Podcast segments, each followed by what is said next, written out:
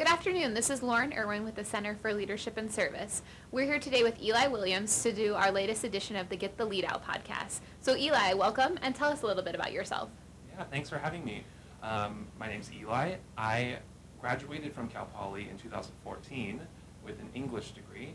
Um, and right now I'm serving with the AmeriCorps Volunteer Infrastructure Project, which is facilitated through Cal Poly.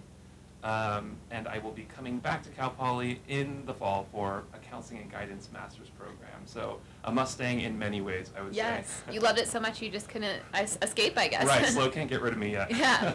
So tell us a little bit about what you were involved in when you were an undergrad student at Cal Poly. Yeah. Um, I was very involved in university housing. Um, so I was an RA for a couple of years. I was a desk manager. I did SOAR housing programs with housing. Um, so that was kind of my baby and my, my big involvement throughout undergrad. I also was really involved with the College of Liberal Arts. I was the president of the College of Liberal Arts Ambassadors my senior year, and that was a ton of fun, definitely a passion project for me. Um, so those are my two biggest involvements. Yeah, I'm sure those both took up a lot of time and a lot of yeah, energy definitely. during your undergrad career.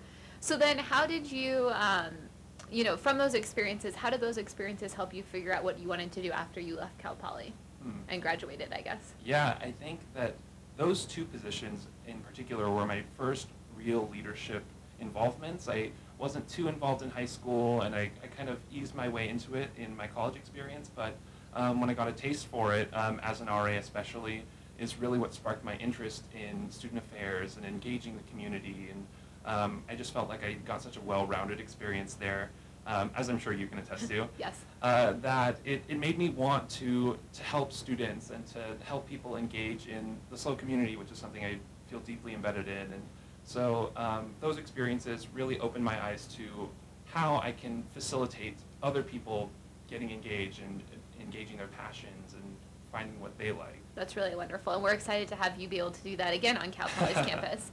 So I guess so. Thinking that you've had almost a year under your belt with AmeriCorps, what are some of the skills that you took from those experiences that have helped you be really successful this year?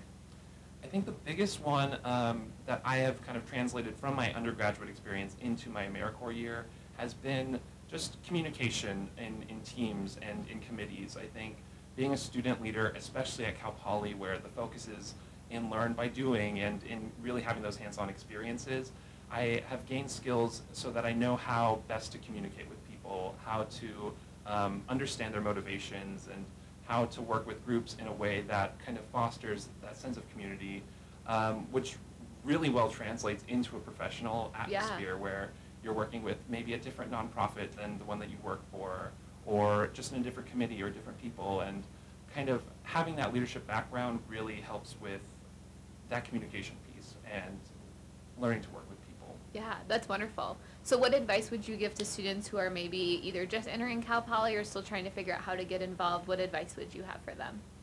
That is a great question. um, I think the best piece of advice I can give is to, as much as you can, practice self-awareness. Mm-hmm. Um, I think it's really easy for us as students or as people to um, have an experience and to say, I liked that experience or I didn't like that experience. Um, but the way that you're going to grow most, I think, is by saying, I like that experience because I got to work with first year students, for example, or mm-hmm. I didn't like that experience because I felt that my skills weren't being put to the best use. Um, and having self-awareness is going to help you shape your future in that you can seek out opportunities that have things that you like and you can avoid things that you didn't like or you can challenge yourself to grow in those ways. So self-awareness is the best way to kind of figure out what your passions are and what you're going to like doing the most. Yeah, I love that. I always talk to people when I talk about leadership that I think it starts with self-awareness first because I don't think that you can work well with people unless you understand who you are first. So I think that's excellent. So final question for you. How would you describe your leadership style or leadership philosophy? I think that's also a good question. um, I think there are a lot of different leadership styles and it's going to boil down to your personality. Um, you want to feel at ease as a leader, and you want to feel like you're putting your skills and your assets to um, the utmost. And so for me, I think my leadership style is really grounded in empathizing with other people, in trying to get to know people on a one-to-one basis. Um, and that for me helps to understand, like I said, their motivations, their passions. And when you have that relationship, um, a kind of a foundation with someone, it's really easy to work with them when you know where they're coming from, what their goal is, what they want to get out of an experience. Um, so my leadership style is always trying to get to know people, to build relationships outside of whatever it is we're working on, um, and to treat them like humans, like equals. I think that is a good foundation for success. That sounds great. Well, thank you so much for sharing more about your experiences, and I know that we're excited to have your continued involvement and excitement and passion here at Cal Poly.